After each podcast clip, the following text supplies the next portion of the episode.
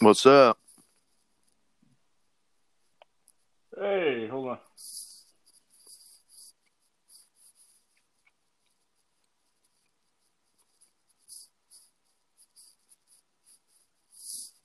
Go on here. What's up? Yeah. All right, let's do a little sound check here. Yeah, you hear me okay? Loud and clear. Okay, great. All right. Oh, this through my mobile device. Do this on my laptop because I've.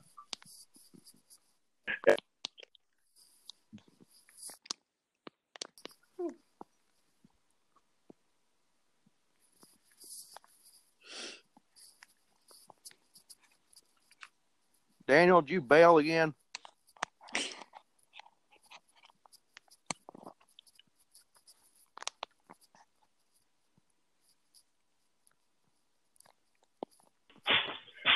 All right. Yeah, just give me 1 second because I forgot I have to use my other Wi-Fi. The Wi-Fi that I'm using may have a weak connection, so I have to turn my other one on. So if you hear me get quiet, it's because it's messing up on my end. So, but you guys hear me okay right now? Yeah. All right, great. Just, hopefully this works out so I can turn my other Wi-Fi on. So, all right. So, yeah, with us tonight, we got Alyssa and Zach. We may have Pat joining us. I'm not sure if Pat's going to be coming on or not. So, meanwhile, I thought since while we're getting situated and everything, Zach, it is known that you have your own radio podcast show. Since we're on here doing some, how about you tell us a little bit about that and when you plan on start recording? 1 second. I had to finish. It's not polite to talk with your mouth full. I'm eating some of my granddad's barbecue. Oh, okay. I thought you were eating. It sounded like you were. Right. No, but this new podcast that we're launching is called Wrestling with Monsters. It's a podcast for wrestlers, wrestling fans, and cryptid enthusiasts alike. We're planning on launching it this Friday night. They're like every episode that you see, they're all pre-recorded episodes. So the episodes will be released at 7:00 p.m. Central Standard Time every Friday, starting January the 1st, and it will go and compromise. It will come. It will be hosted by me, Ben Bishop, and Stacy Coughlin. All three of us are wrestlers or former wrestlers. Stacy's long retired now, but all three of us share the same fascination with cryptids. So we're going to be doing that. Basically, we'll be on the first episode. There will not be any special guests, but we're going to be interviewing each other so that way everybody that is new to the podcast will be able to get to know, the hosts, where we're from, and all that good stuff. And then also we have a new blog named under the same style on WordPress.com called Wrestling with Monsters blog, and we post every other day on blogs, whether it be about professional wrestling or if it is about anything cryptid related, stories, reports that have been made, both old and new, and theories that we have and such.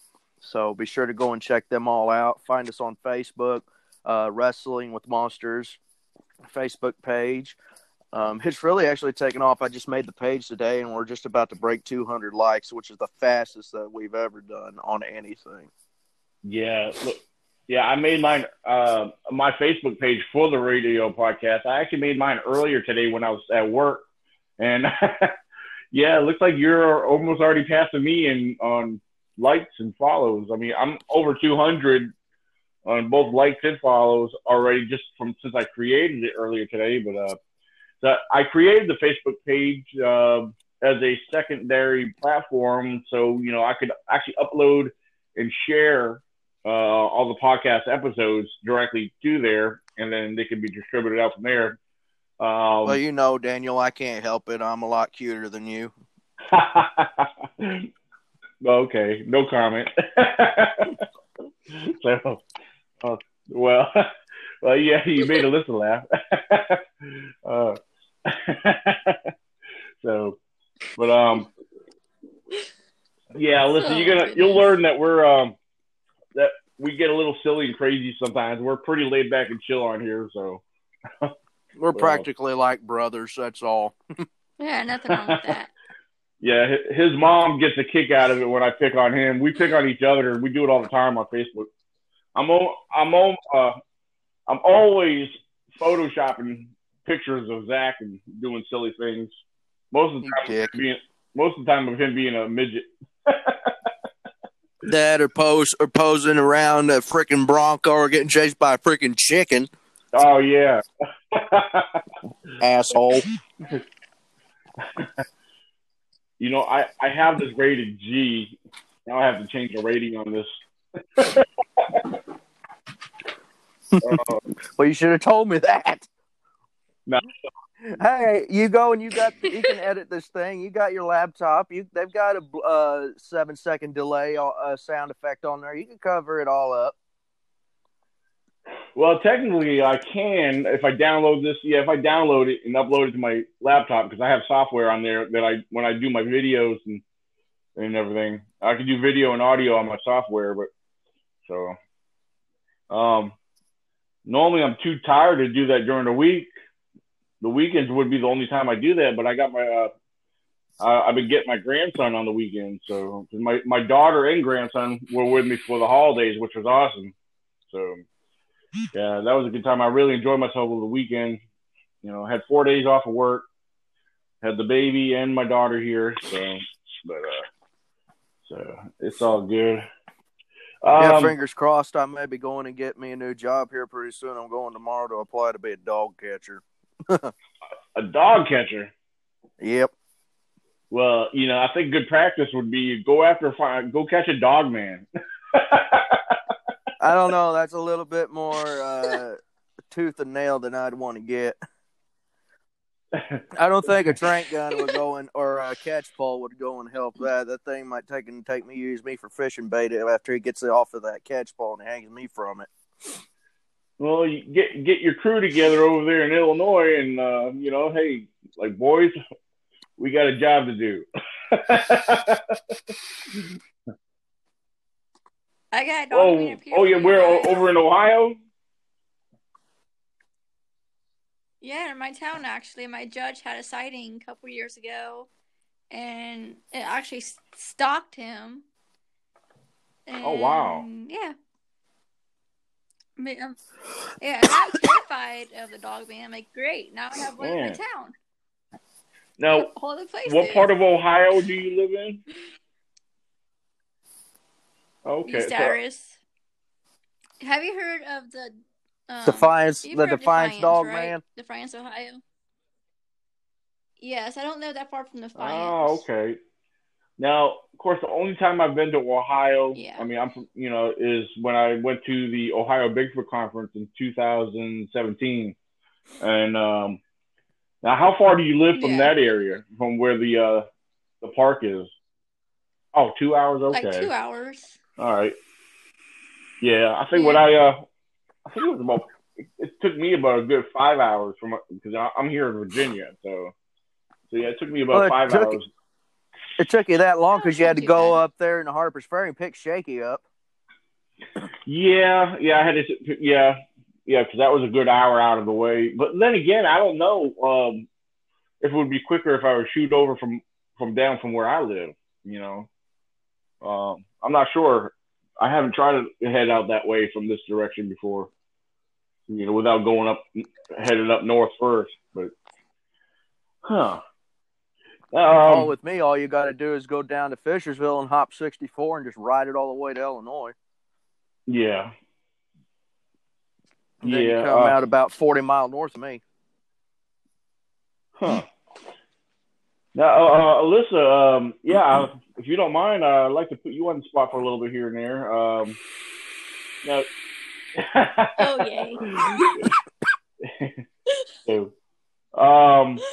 now, I was wondering if you could give us a little bit of some feedback, a little bit of intel on what got you involved with being a cryptid huntress, and what sparked your interest in getting involved with all this.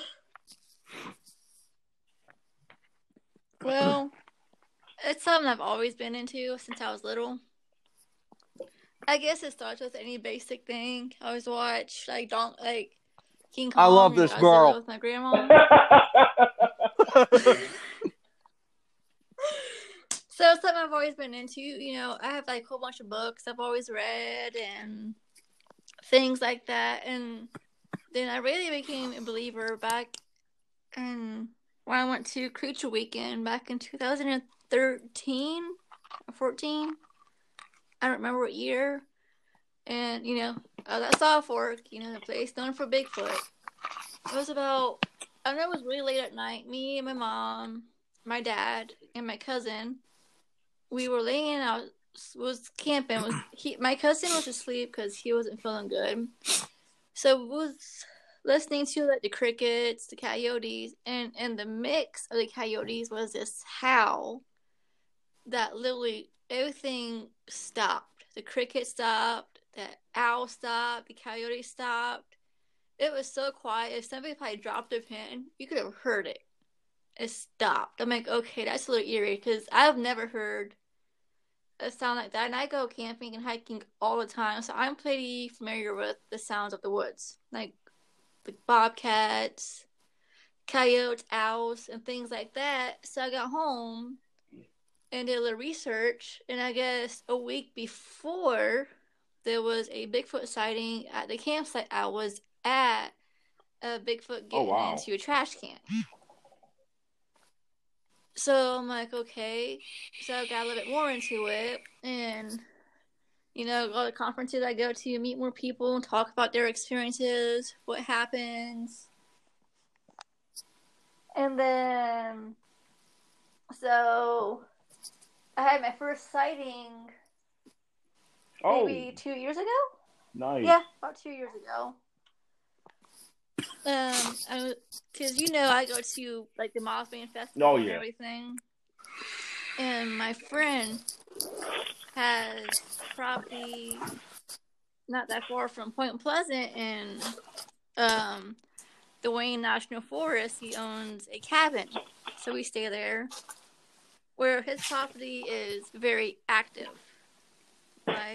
Very active. And we have a gifting area and everything. And we came back during the day to eat lunch. And I was walking back in the woods. And I was just talking to the woods. And all of a sudden, I looked up and I seen something step out behind the tree. And all I seen was its head and its shoulders. And it was a reddish, brownish creature, about 8 foot. And I'm like, wow. Well then. Were you able to capture or pick up any kind of facial features at all? It looked like it was dark, like the face, but it looked like a man. Like an ape, like its face. And I just was sitting and looking at me, and had its face was like a blackish, kind of it looked like a caveman, like its face. Pretty much the best way to describe it was a caveman. But I didn't look very long because it came out and then went back after we made eye contact. I was like, okay, peace out. Wow. I'm done. But every time I've been there, I've always heard wood knocks, whistles, fine footprints, tree knocks. Me and my mom have actually heard the Samurai chatter. Last year, we went for my birthday to stay with him. And we wasn't at his property, but he took me somewhere else. We went, it was late at night. And we were sitting out there. First, we heard something big thrown in the creek. So we were trying to figure out what that was. And me and my mom heard something walking in the woods. And me and her both heard, like samurai chatter is the best way to describe it. And she looked at each other like, did you hear that? She's like, yes. I'm like, okay, I'm not hearing things. It was just, yeah, I didn't know how to explain it. It was weird. Now, I know I've been asked if I've ever heard that before. I'm familiar with other people talking about it. I've heard quite a bit of that, you know. The samurai chatter, I'm always trying to listen out for that. I can't say for sure that, like, I personally have ever heard it. But I know a lot of eyewitnesses and people, you know, in various areas have experienced that. So, yeah, I was not expecting it because it was quite nice after whatever threw, like, a rock or something in the creek. So we wasn't thinking nothing of it because it was kind of, it was in April. So we was like by my rocks, so we're like, okay, whatever. But other than what we heard walking and that cinnamon chatter, it was a quiet night. Like we didn't hear no wood knocks or nothing. Wow, and this was 2 years ago, so 2018, and I'm assuming this was in the middle of summer, was it? Yes, September. It was, okay, September. No, that's it. So it was like, I guess, like end of summer, beginning of fall, kind of.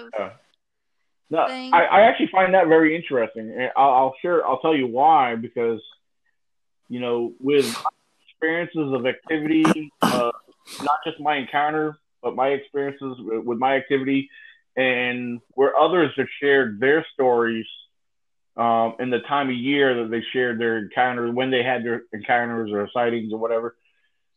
They always seem to fall around either early to mid-spring and early to mid-fall. And I started, you know, and, you know, things happen between, you know, in the warmer weather, but it's like these times of year is like when, you know, because think about it, it's not so hot, but it's not so cool either. It's comfortable weather, you know. So yeah, I just think there's something about those times of year that will produce activity.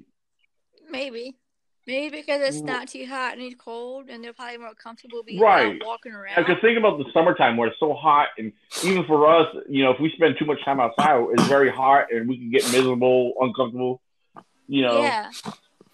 And then think about them, they're covered in hair. Yeah, absolutely. And so they have to be. You know, I mean, where you would think they would be spending more time. You know, during those times, it would be bunkered down around, like, I would assume, like, rock ledges and stuff like that where it's cooler. And actually, where my friend's property at, it's kind of outside by a cave. Okay. Yeah, and yes. Most caves are usually pretty cool, so. Yes, like, there was, like, a rock ledge behind, and down a little bit farther, I could see through it, but there's something there. But it's definitely a cave, because you can see something put stuff over it. Interesting. Yeah. But, we don't bother them, and they don't bother us, so they just do their own thing. And I'm sure they know you're around when you come around, you know, because... They do. They actually... We leave them, like, food and stuff, and they bring us gifts. Like, what kind of stuff have they brought you? So, not that long ago, my friend, because he brings, like, apples and onions and stuff out there. Not that long ago, my friend, they left him a deer leg on the offering stuff, like an actual deer leg. That's pretty cool, like this. Yeah, and I know there's raccoons and stuff out there, but raccoons cannot leave stuff like that. Like, he left out peanut butter. Like in the jar still, like opened it and went missing and came back emptied and with the lid still on it. That's not a raccoon. That's not a bear. That's not a coyote. That's something that has actual hands. I mean, to find it empty with the lid put back on it, yeah, there's definitely because awesome. I like to debunk. Like when I'm out in the woods, I always try to debunk when something happens, try and find like a reason for it. But there was no way coyote and stuff would bring back an empty. Like when I went, we made biscuits and gravy. We took out a paper plate It was gone, and I came back, and it was back on the place with a rock on top of it. Huh. Now, just out of curiosity, have you ever tried to put anything out there, like, non-food-wise? Like, any other kind of, like, other objects? I don't know if he does, but he goes out once in a while because he has a drum he plays out back. Sometimes he hears in the distance them trying to play, like, hit, like, on the trees, like, match the beat with him. Oh, wow. That's interesting. Yeah, and one night, I don't know what was going on, but one night he messaged me saying that he heard them growling at something. Growl? Oh, wow. But there was a lot of coon hunters out there, so he thinks he might have came across him or something. Because he's been there for a long time. He's never heard them growl. He heard them, like, howl, kind of do their kind of thing. But he said they didn't sound very happy. Huh. And it scared him, too, because he was sitting outside, and he just came home from work, and he sees something run between the headlights at first, and then in the distance in the back, he heard something growl, so he's okay, I'm going to go in and leave you alone. But that's the first time and last time he ever heard them growl. Hmm. Now, you said it sounded like it was like you were angry or something. I mean, how would you describe the? Was it like a maybe like a deep guttural kind of growl, or he wasn't? He didn't tell me like what kind of growl it was because he was just like every time something happens, he tells me about it.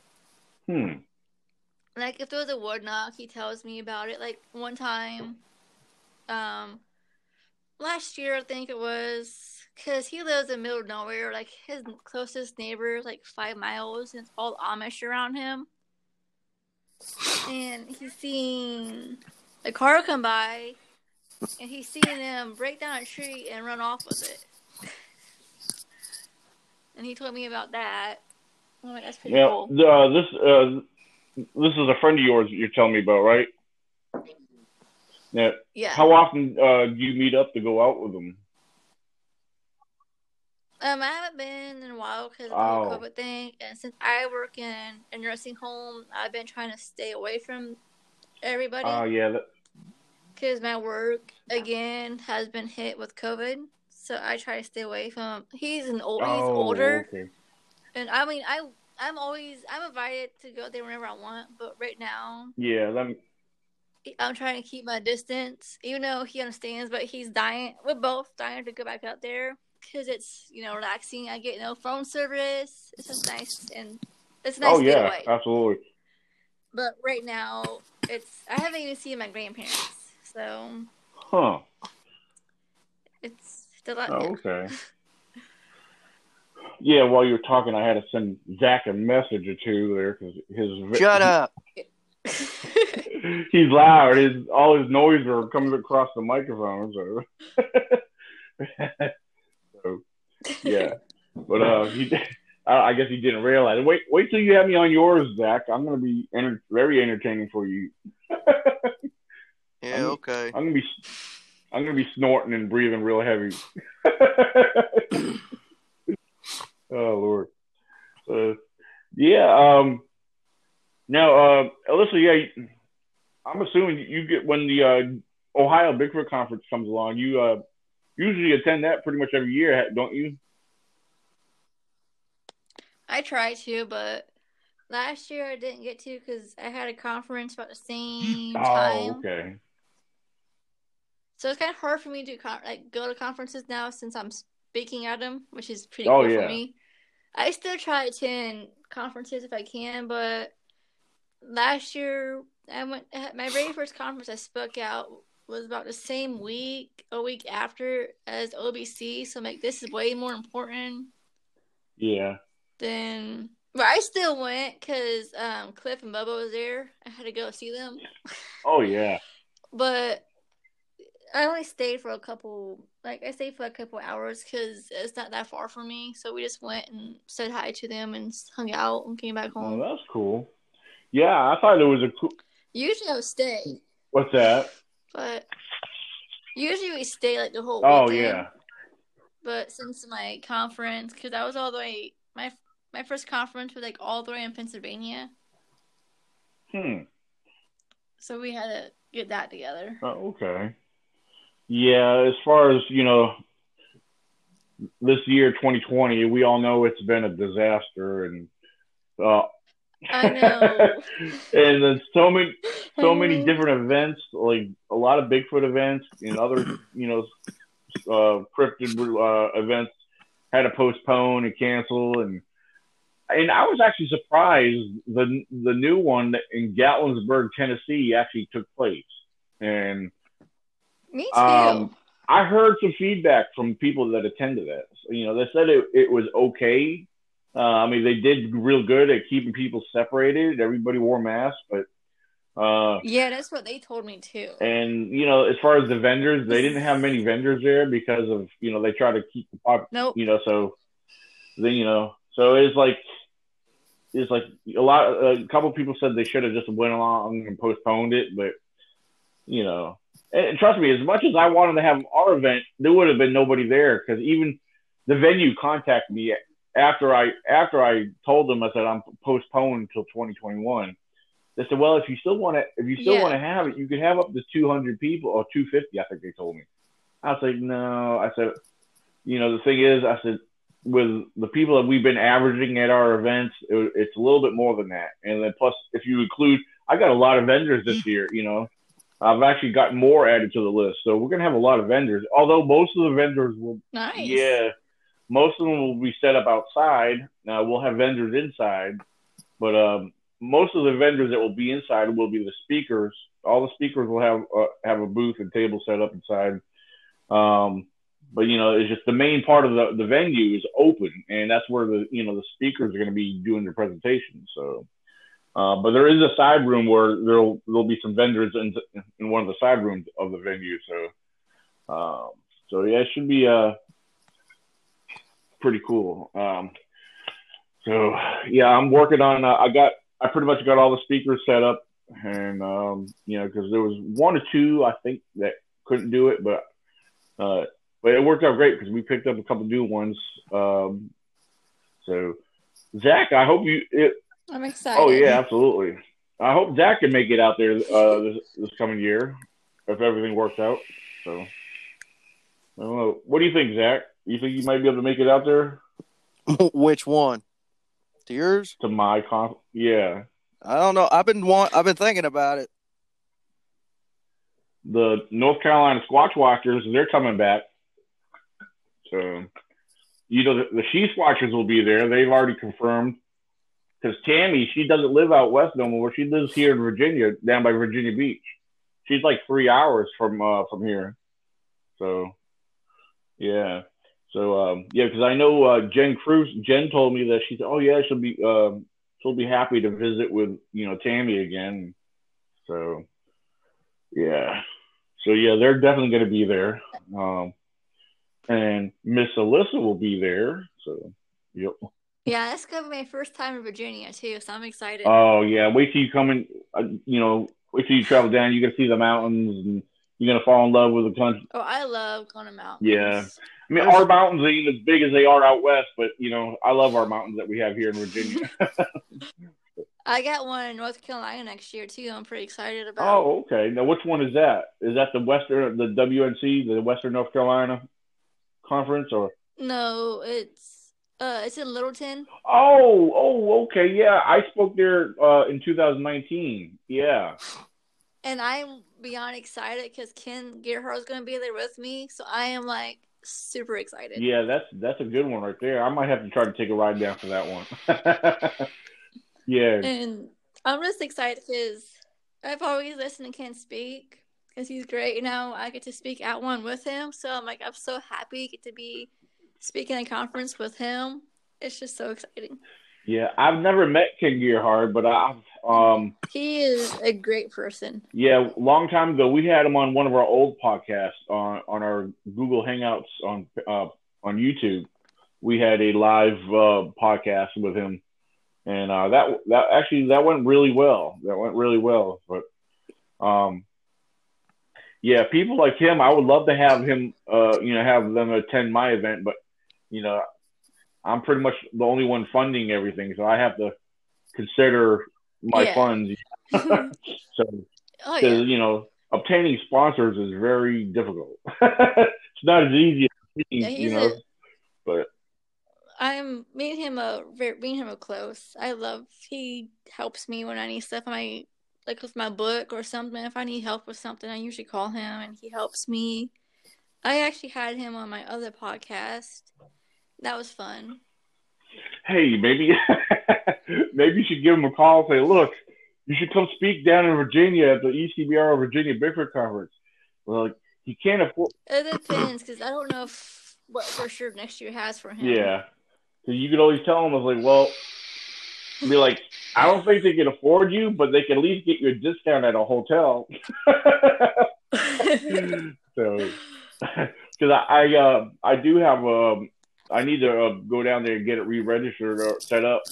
But there is a hotel just south of the venue that is they give us a limited amount of rooms at a discounted price for attendees and stuff. So, and there's another new hotel that's just north of the venue, which I'm going to go speak to them, see if I can set something up with them.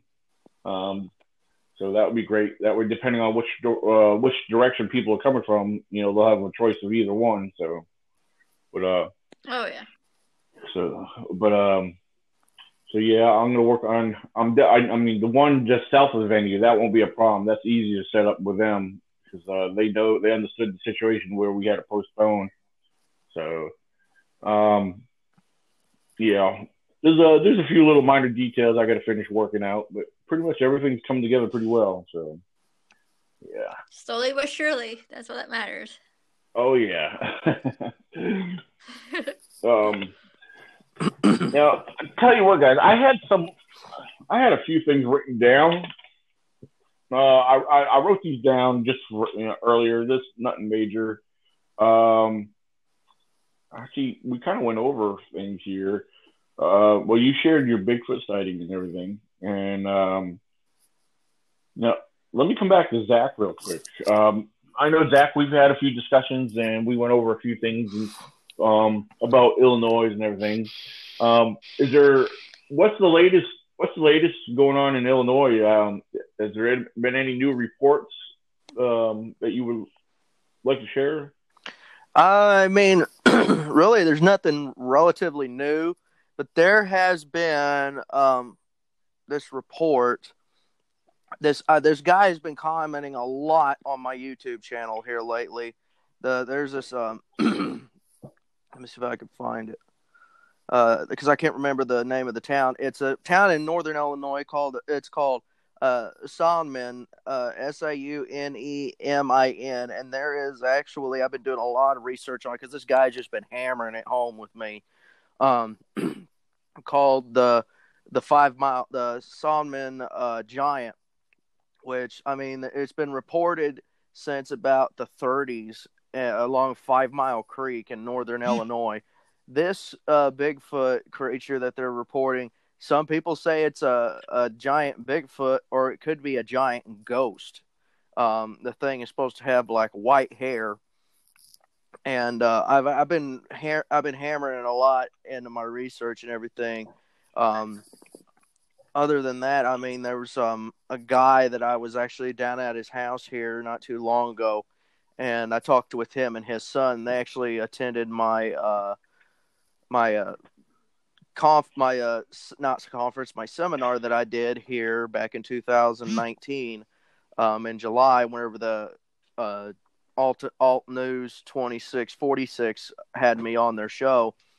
And he showed me a lot of the places that he's had encounters at on his property. One of the places, he lives right out in the middle of old strip mine country, right outside of Carrier Mills. And he showed me this place because we was looking at places for me to have my camp out coming in the spring. And they're hosting it, but he was showing me this one spot. And he said up on top of this spoil pile, which is where you see with strip mines, those big, high, steep piles of dirt with the trees growing on them. They were up there deer hunting, and he was walking up the trail, and he heard one on top of a spoil pile. here's the thing, that spoil pile isn't even that 50 yards from his house. And that's about 2 miles from Carrier Mills. Oh, okay. At Carrier Mills, that's where you live, right? I live about 7 miles from Carrier Mills. I live in the Carrier Mills mailing route. Oh, okay, okay. Because isn't that the – because Carrier Mills, that's the address you gave me when I sent you something one time, right? Right. Oh, okay, I got you. Now, you mentioned this thing has been reported to have white hair, and it's been seen since or reported since the 30s. Yep.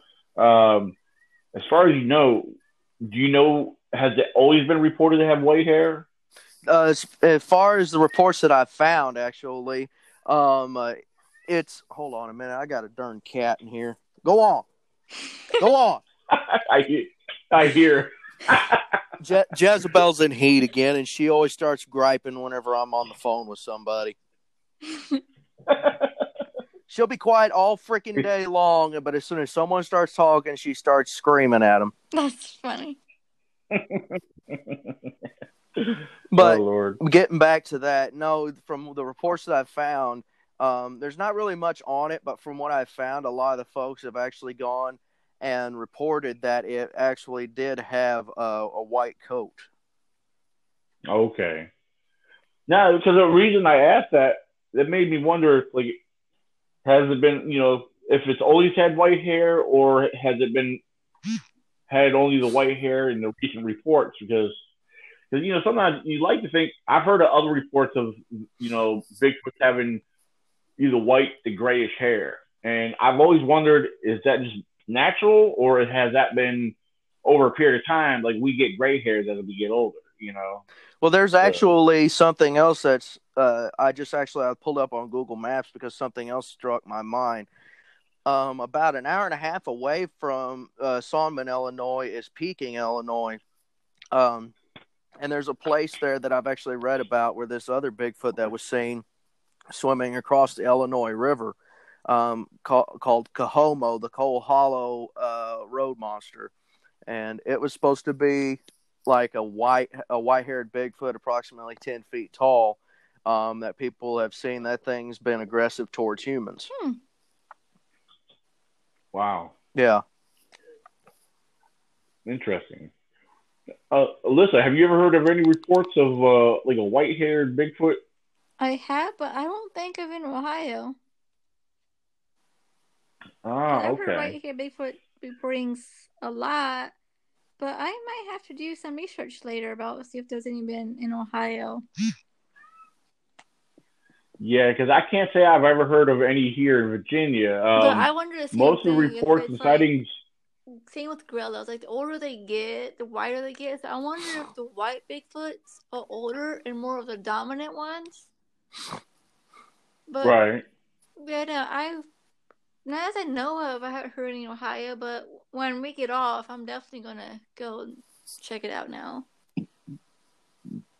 Yeah, because the only descriptions of hair color I've gathered here in Virginia, I think there might have been like one gray color I've ever heard of. But as far as most of them are usually jet black hair for whatever, or like a brown to reddish brown. I've heard of black. They're the only common ones I've ever heard of. Red, but I don't think I'm gonna have to look that up. That's gonna drive me crazy. Here's a report I actually found on Fandom. It was on new-cryptozoology.fandom.com, new cryptozoology wiki. This is an article about Cohomo. It says, in May 1972, there were new reports coming in from the Peking and Peoria, Illinois area.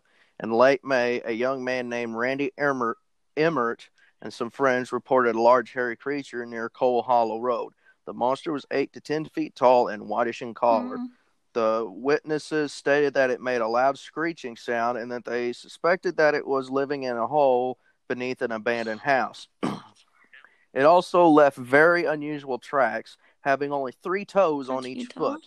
Soon, others were reporting the same monster, and it became known as Cohomo, short for the Coal Hollow Road Monster. I've heard of that. In May, on May On May 25th, local police logged more than 200 calls about the monster, including one where the creature destroyed a fence. The police departments were naturally skeptical about the calls, but the calls kept coming in. By July 1972, there had been so many sightings that when 100 volunteers were organized to search for Cohomo, finally, Tazewell County Sheriff's officers sent the volunteers home. After one of them, Carl R. Harris, accidentally shot himself in the leg with a .22 caliber pistol. The sightings continued, and they couldn't be written off to local panic either. One witness from Eureka knew nothing about the creature, yet happened to be in Fond du Lac Park in East Peoria for a birthday party. He sighted the creature. Cohomo was seen again on July 27, 1972, as East Peoria police reported that he was spotted by two reliable citizens swimming in the Illinois River. They got close enough to him to know that he smelled awful and looked like a cross between an ape and a caveman. After that, Cohomo was gone. Wow. But this is more of a current story. I mean, it's not like 3 or 4 weeks ago. It happened back in 2006. You know, well, one thing I picked out of that story that kind of stuck with me, and I've heard this in other locations, but the three toes is what got me. Because, you know, I've heard of other Bigfoot reports of here. I've heard it's rare, but I've heard that Bigfoot's been known to have. What's the other one? Honey Island Swamp Monster. Yeah, the Falk Arkansas monster, wasn't that known to have three toes? Yeah. Yeah. See, that's interesting though. Makes you wonder about the three toes. What's the cause of that? Is that something natural? Something in their gene? You know, could that be something from interbreeding? You know, makes you really wonder what that could be from. So, but I mean, you know. A lot of people ask about the Bigfoot's interbreeding, and you know the thing is, I don't think that's impossible. I mean, they don't know better like we do. I mean, it could be very possible, you know. Well, I mean, it's possible. It could be a result of inbreeding. I mean, there's even with our cattle, sometimes we've had some that interbred, like the bull bred his mother, and the mother had a calf, and that calf came out and had like an extra leg or two tails. Wow. So it could be a genetic mutation, because you know, splitting the genes up, and you know, you're getting two in the same thing. Right. Yeah, that's interesting. That makes sense.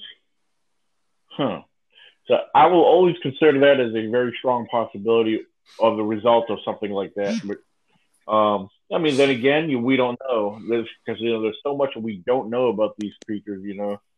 So, and you know, I call them creatures, I call them beings, I call them subjects. I usually get ridiculed if I name them creatures, because I've had people tell me they're not creatures, they're humans. I said, well, we don't know that either. We could assume, well, you know, but. But that's another whole subject right there in itself, you know. No, that's interesting. Thanks for sharing that, Zach. I'm glad you came across that. That's interesting. There's another one right here that I actually just pulled up on Cryptid Wiki. That's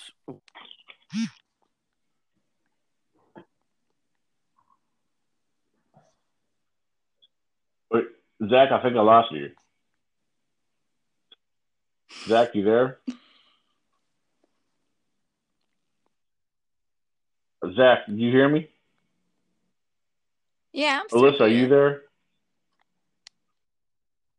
Okay. For some reason, Zach went quiet.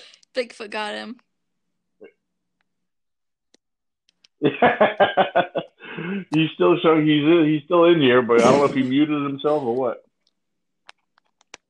It's like the Wendigo legend. If you mention its name, so he mentioned Bigfoot, so Bigfoot came and stole him.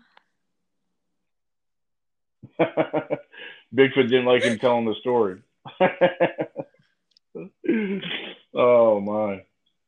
Zach, I don't know if you can hear us, but we don't hear you. Check your mic. Or either that, jump off and come back in. But it's showing that he's still connected with us. So, huh. Oh, okay, well. Well, let me ask you, Alyssa, what's the most strangest and bizarre thing you've ever heard of? Either in your area or in general? I guess in Ohio, somebody supposedly hit a Bigfoot and killed him. And the police came in and blocked off about a couple miles off the road. And in the reports, it said bear, of course. And the sheriff that was there keeps telling everybody that was no bear. I'm trying to remember where that happened out here in Ohio. Whoops. And then there's been sightings and reports of Bigfoot, like stealing chickens and stuff from the Amish. I can see that, though, because they got a lot of food. That's interesting. Oh, yeah. Oh, yeah, absolutely. Yeah, I definitely believe that they would cover something up like that. It would only make sense that they would have to cover that up. I mean, think about it. If that got out to the public, people start freaking out and panicking. You know, there's many non-believers out there. I've always been told, you know, when you know, and reports and stuff, if you read something about a bear and it don't make sense, it's always a Bigfoot. Yeah. Well, it's like I don't know if Zach or Alyssa, I don't know if you guys remember seeing that one news report. It went viral about the little boy that went missing for a few days, and the little boy said a bear took care of him. Well, somebody recently brought that up and said there was a misunderstanding. It wasn't a real bear, but somebody said it was somebody. There was somebody from the family, not with the family, but somebody that knew the family, supposedly abducted the little boy, and he was known as, his nickname was Bear. I don't know, but. That was shared. I don't know. I never heard no details. I've never read nothing about that. But I shared that news report in my blog, and it just some of it didn't add up. I mean, you know, make you wonder, you know. But a lot of people like to believe that it could have been a Bigfoot. Of course they're going to say bear. I mean, the little boy was yeah. I mean, the little boy was only 2 or 3. You know, perhaps something big and hairy. Yeah, the little boy's going to call it a bear. You don't know. But yeah, I just don't see a bear tending to a child, because bears, when it comes to humans, bears usually don't like to be bothered, especially black bears. Black bears usually go the other way. I've had my share of encounters with black bears. You know, they don't like to be bothered. So, so I don't know. Yeah. That's interesting. But Zach, before we lost you, what was the other one you were about to share with us before you went silent? Oh my goodness, I think he went silent again. Zach. Oh my goodness. Zach, I'm about to fire you. This thing's starting to piss me off. Oh. No, I don't know. What is it, your signal, your connection? Like I barely, whenever I was getting ready to read it off, and now I'm getting feedback. I don't know what it is. Yeah, I can hear you. It sounds like, you have earbuds or anything plugged into your device? Oh, that's weird. Yeah, because like I said, I'm strictly through my phone, and I mean, I'm wireless right now because I'm using my Bluetooth earpiece.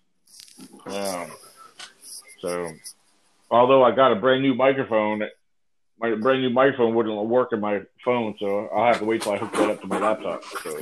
I'm going to kill that cat, and he keeps knocks it over to the trash can. That's great. It's funny. Oh, Lord. Well, Zach, let's try this again. I'm interested to hear this other story you had. Oh, my goodness. And it happens again. Oh, Lord have mercy. Well, let's see what happens here. Well, if we could get him to come back on here to share that story, I don't know. Zach, yeah, if you're hearing us, you'll have to try it again because you're not with us right now. You're like totally silent. So, and Zach, are you with us? I just heard. Nope, he jumped off. All right, he'll try to come back on here in a second. Well, last time we had him on here, he didn't have no issues at all. So, hear me? Can you hear me? All right, here he is. I don't know what was wrong going on. I had two windows open, and that's the reason we was getting feedback. No, I'm sitting in my chair. What were you? Are you sitting in your vehicle? Huh. Well, while we got you, let's try to share that story. I'm okay. The Enfield monster. Listen to it. Some people, they didn't know whether to call it an alien, demon, or genetic mutation.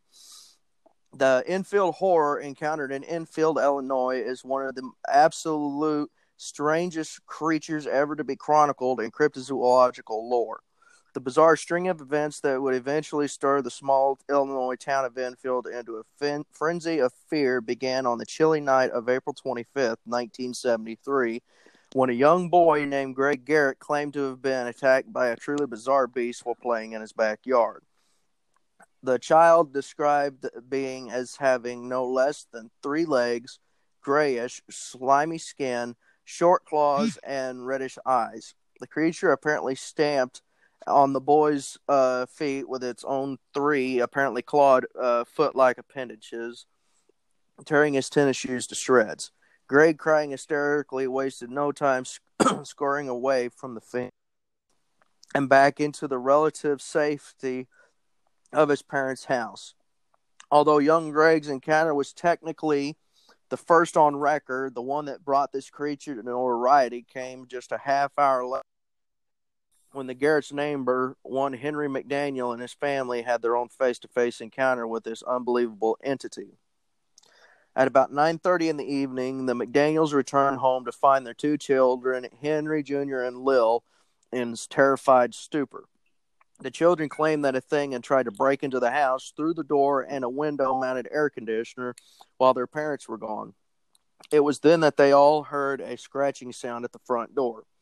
Assuming that it was some kind of stray animal, a skeptical Henry McDaniel cavalierly approached the door and yanked it open.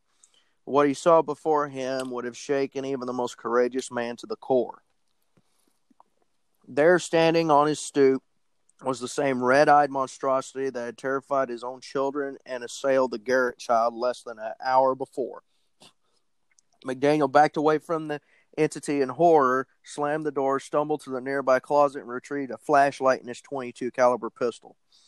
While his horrified family waited, Henry returned to the door and, with the conviction of a man dead set on defending his family and home, threw it back open, revealing that his first vision of this unbelievable beast had not been a hallucination.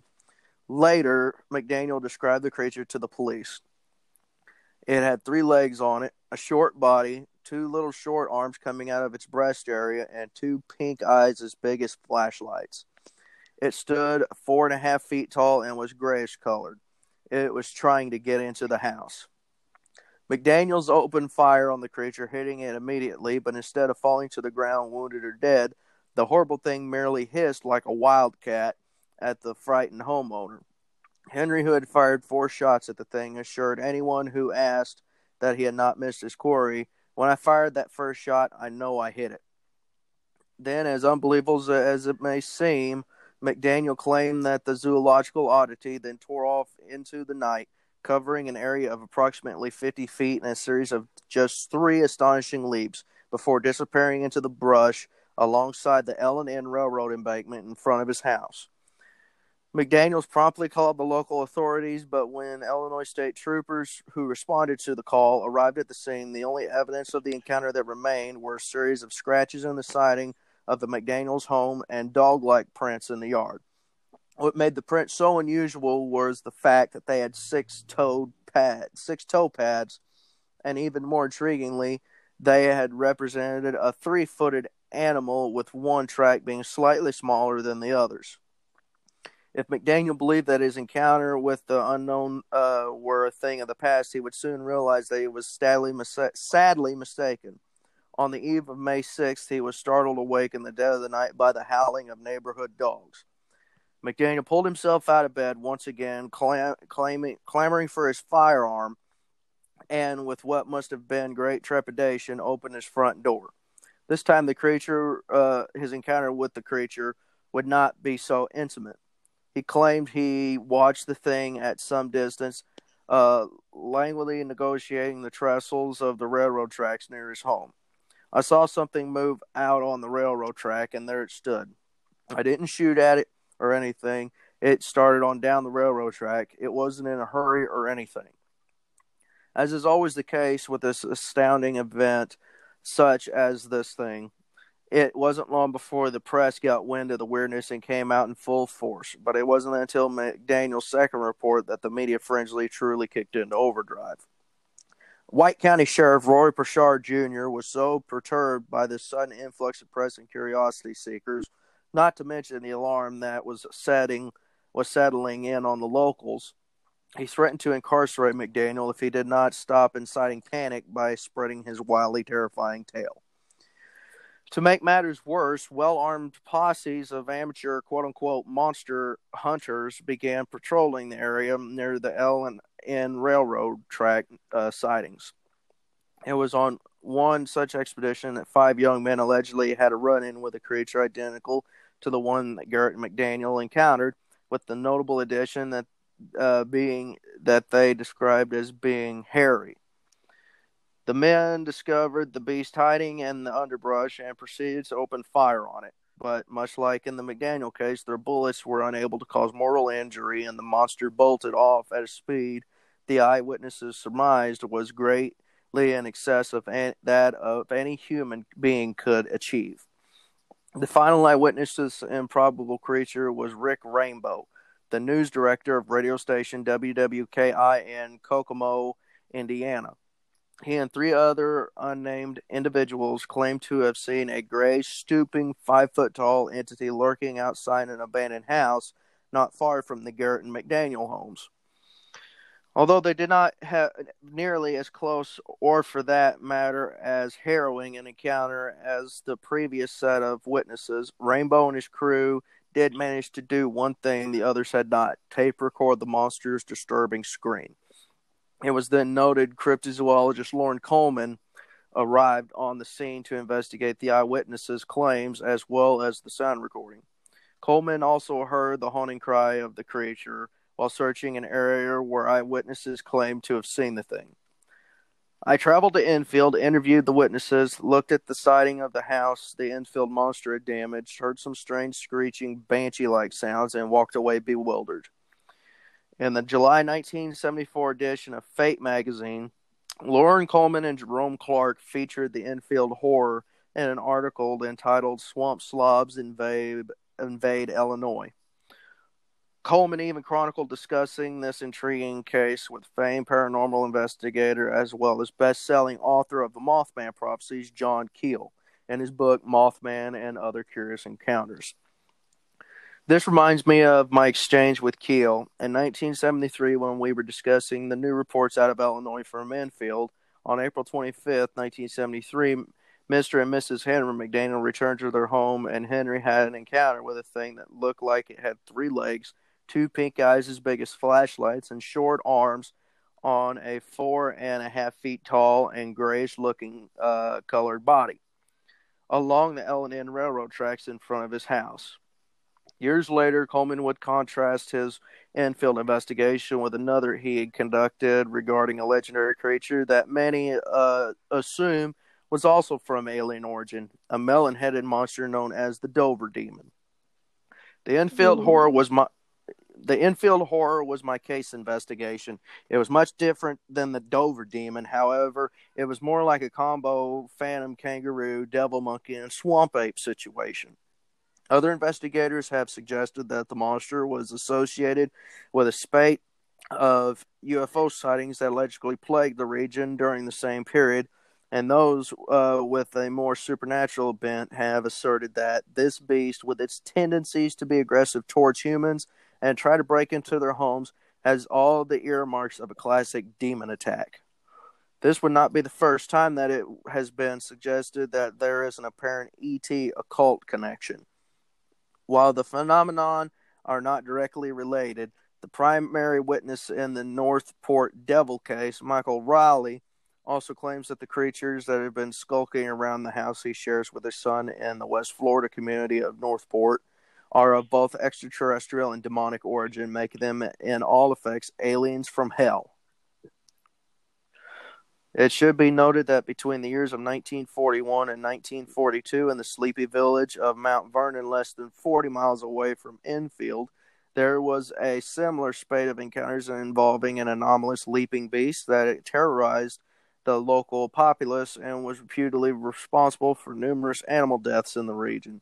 Eyewitnesses claim that the Mount Vernon monster was vaguely baboon-like, hence the devil monkey analogy, and was able to leap 20 to 40 feet in a single bound. Is it possible that the Enfield Horror, whatever it may be, is working on a 30-year cycle? While there are no reputable accounts of the creature coming from the 21st century, one cannot entirely count out the possibility that the thing is a long, slumbering, anatomical oddity that rears its head every so often to feed on animals and terrify locals, or stranger yet, an E.T. that only stops by for a bite every so often when it's in this neck of the galaxy. Whatever this creature is or is not, it has not been reported in almost 40 years.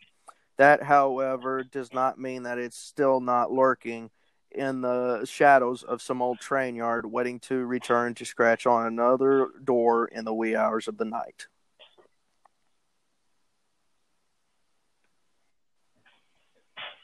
Wow. Yeah, that there is pretty wild. And, I mean, that does not, yeah, what was described in that whole story is definitely nothing. I can't even think of any known animal closely resembles what that was described in that. Because, I mean, it definitely sounds like it had been something foreign of this world. I don't, you know, it's definitely sound alienated. It mentions that it was gray in color. It didn't mention some any hair or fur or anything. Being hairy, but a majority of the reports of the Enfield Horror said it was just scaly, gray skin. Wow. And yeah, the three legs too. I mean, I don't know, whatever it was. I mean, again, could that have been the deformity, or if it is of some kind of extraterrestrial, that's something bizarre, you know, because most people describe when they have extraterrestrials, you know, you usually have gray, little gray men or, you know, grayish, greenish color, you know, no hair, but big eyeballs like flashlights that there. I mean, because, you know, the image I got in the head, you would think the way it would, you know, describe it sounds like something like a little kid would draw up, you know. But, you know, this year even went to the extreme and had, you know, press, you know, the press came to this, and, you know, because the word got out. Yeah, that was pretty wild though. I mean, I almost felt drawn into that story. Like as you were sharing that information, it's like I was all like almost getting visualized. I was visualizing everything as you were sharing that. So, hold on one second. All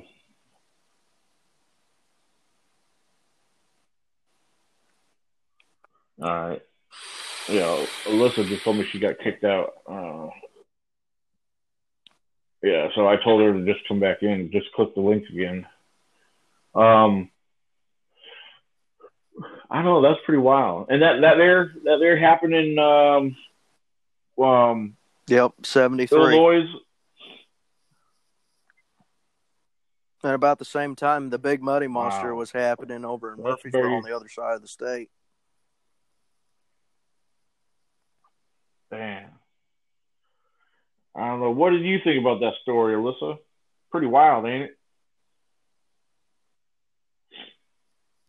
I don't know if she's muted or what. She said she was back in. Huh. I don't know.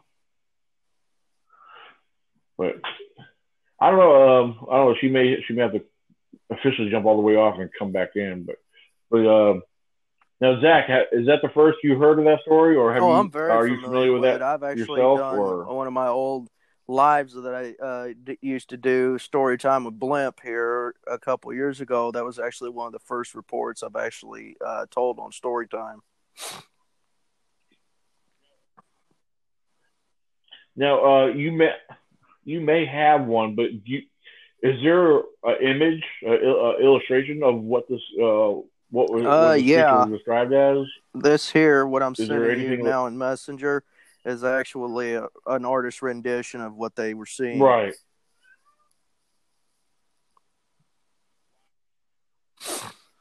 Wow. Okay, I see that. Some people thought that there was a kangaroo that someone let go. I mean, I described it to my granddad, and he thought it was a kangaroo. I'm like, but what would a kangaroo be doing in White County, Illinois? There ain't shit to do there. Well, here's the other thing, too. It's funny that you mentioned kangaroo because, I mean, that was one of my thoughts, too. But, you know, the thing is, I got to thinking about it. You know, kangaroos have short arms. They have two legs, and their tail just drags down behind them. But the big eyes this year, yeah, on 3 feet. Yeah, exactly. Yeah, that's crazy. Ah, God. Now it makes you wonder what. Where does, if this creature was original, if this creature originated from something, you know, wonder if there's any more like it, you know, or anything that's in hiding, you know, because you don't hear about no, you know, as far as we know, we don't hear of no other weird sightings like that. Because, but then again, you wonder if people saw something like that today, you know, because a lot of people see Bigfoot and don't like to report it because they're afraid of being made fun of or ridiculed. So you wonder if people are going to see something strange like this that is completely foreign and alien, that appears to be alienated, you know, from, you know, it just really gets you thinking. So, I don't know.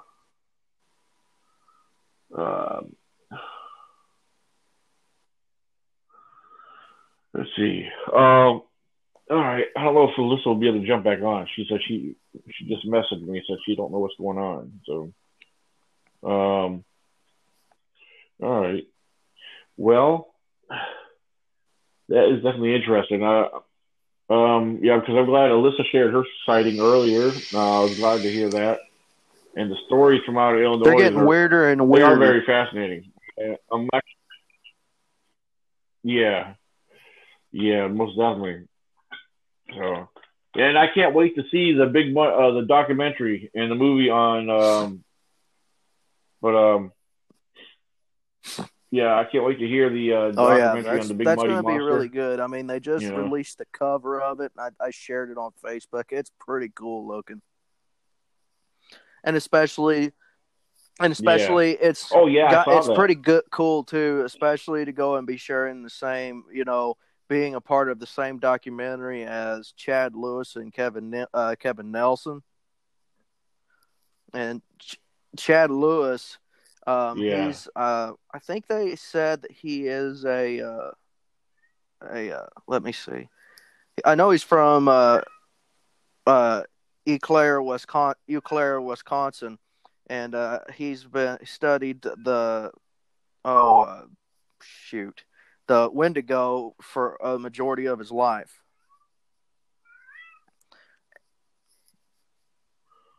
Okay. And Kevin Nelson and them, they actually had a part in writing the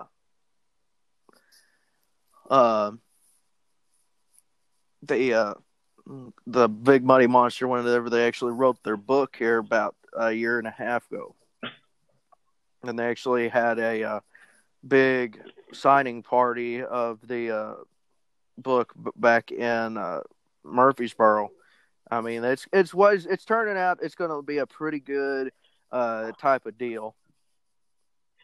And hopefully, if I get out there to Virginia, nice. I'll bring it with me, and we can have a screening of it there at the conference. Yeah, if you're able to get out of here, definitely try to see if you could, have some extra copies to sell there. So, finally. And, all right, Alyssa made it back. She jumped back on. I'd like him to give us to my house, okay? My house is haunted, so that's my story, and I'm sticking to it. Oh. There you go. There you go. Ghosts, blame it on the ghost. And it's his ghost that. Oh, I do remember. Hearing about that. Yeah. Mess with me and my mom. So I blame him because, I lay stuff on the table. The other day, I brought down my TV remote from my room. I laid it on the table and somehow ended back upstairs in my room. So I blame my brother for messing up with my phone. Wow. Oh, he does stuff like that all the time. My mom, that's actually pretty cool. He will slam doors, open them, all the time. And me and my mom are in the middle of moving, and it's gotten a lot more worse. Way more worse since, And we know it's him. I mean, there's something else here, too. But it's definitely my brother. A little stinker. Even in the afterlife, he's still messing with me. Wow. 22, 21. And how old was he when he passed? Yeah. Beat cancer twice as a kid. And oh, okay. Yeah. Oh, okay. Huh. I am 28. Just curious. I was curious. How old are you, Alyssa? Oh, shush. Oh, okay. Getting old. I'm just joking. My ligaments in my knees are stretched out, and I'm a nursing aide, so I've been feeling it. With my knee, I've been feeling it, because I have to, pick up people and stuff. Oh, I've been feeling it. I'm like, oh, my gosh. Yeah. Zach, the getting old sucks. He's only, 25? How old are you, Zach? 23, 24? 20? Already? I thought you still... I keep thinking you're still in your earlier 20s. I've already had one heart attack. Oh, boy. Okay. Remember? What? Wow. Somewhat. Remember, you were going you and Michael Cook. I didn't remember what happened because I had all the wires hooked up to me.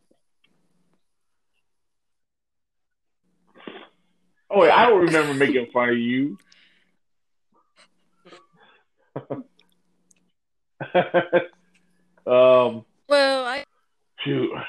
Interesting stuff besides Bigfoot. Try not to get diabetic.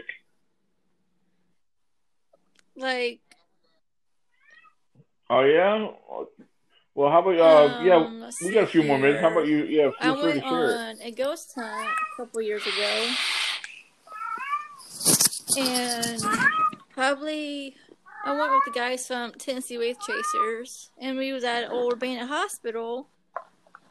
and we was sitting there, and probably right in front of me, I heard a growl clear as day, which was the scariest thing that's ever happened to me.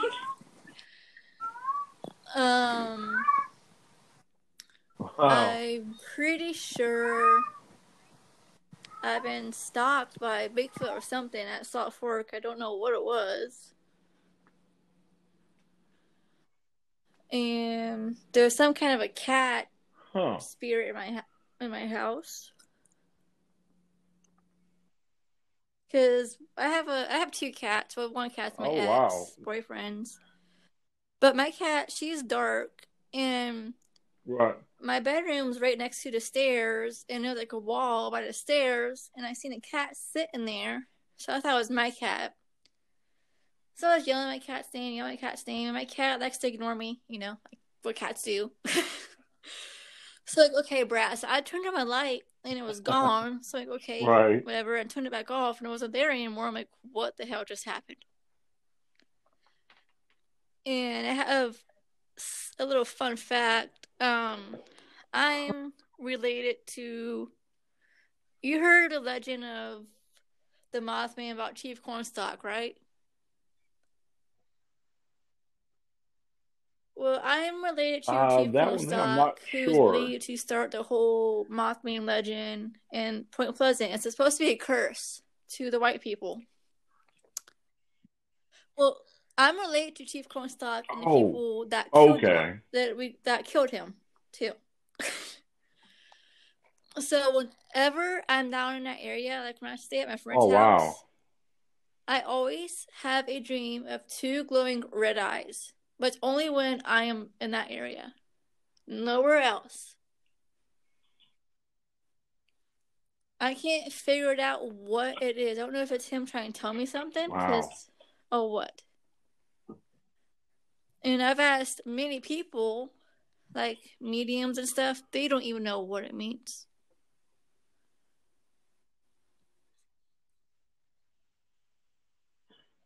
And this was only when you're in the area and around Point Pleasant for it to happen. Wow. Because he lives about 30 minutes from that area. As soon as I step foot down that way, I always have that dream. Always. And it's not for a very long time. It's like for a little bit and it disappears. That's pretty interesting. Like, okay, what is this supposed to mean? Like, is he trying to tell me something? Is he trying to reach out to me or what? Man.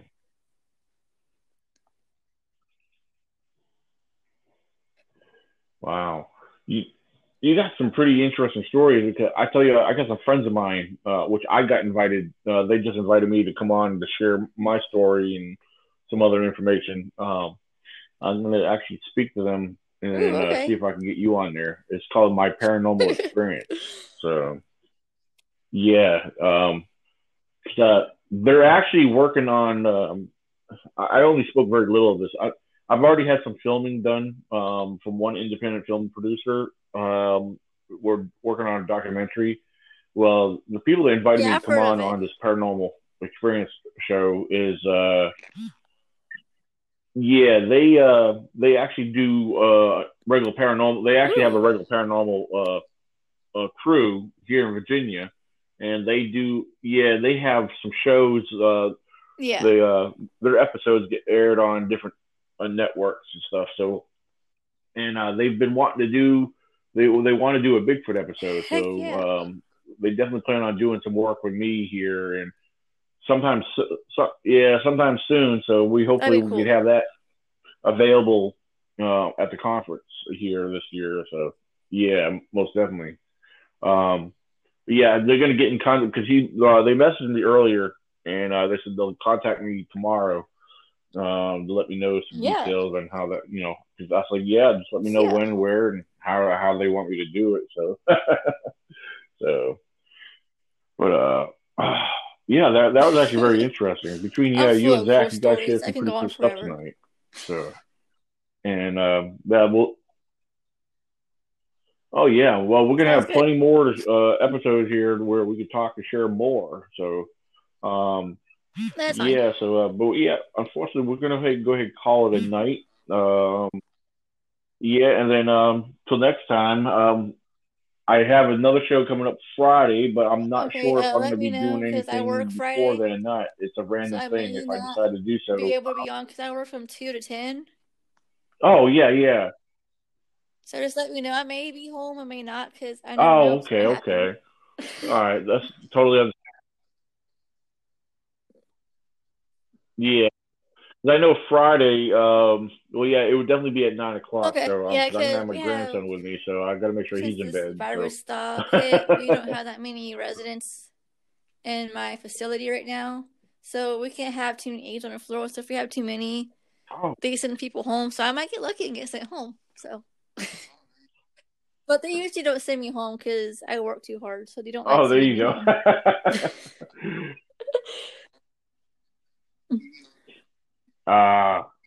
Well, that's a good thing. At least they like you working there, and and you're getting some hours, so that's good. Thank you. So, okay, well, Alyssa, I want to thank you very much for being a part of our podcast, and for future listeners. Oh, absolutely, and for future listeners, Alyssa is now a part of our panel, so. And ladies and gentlemen, until next time, this is Daniel Benoit, your host of ECBRO Bigfoot Radio. So, till next time.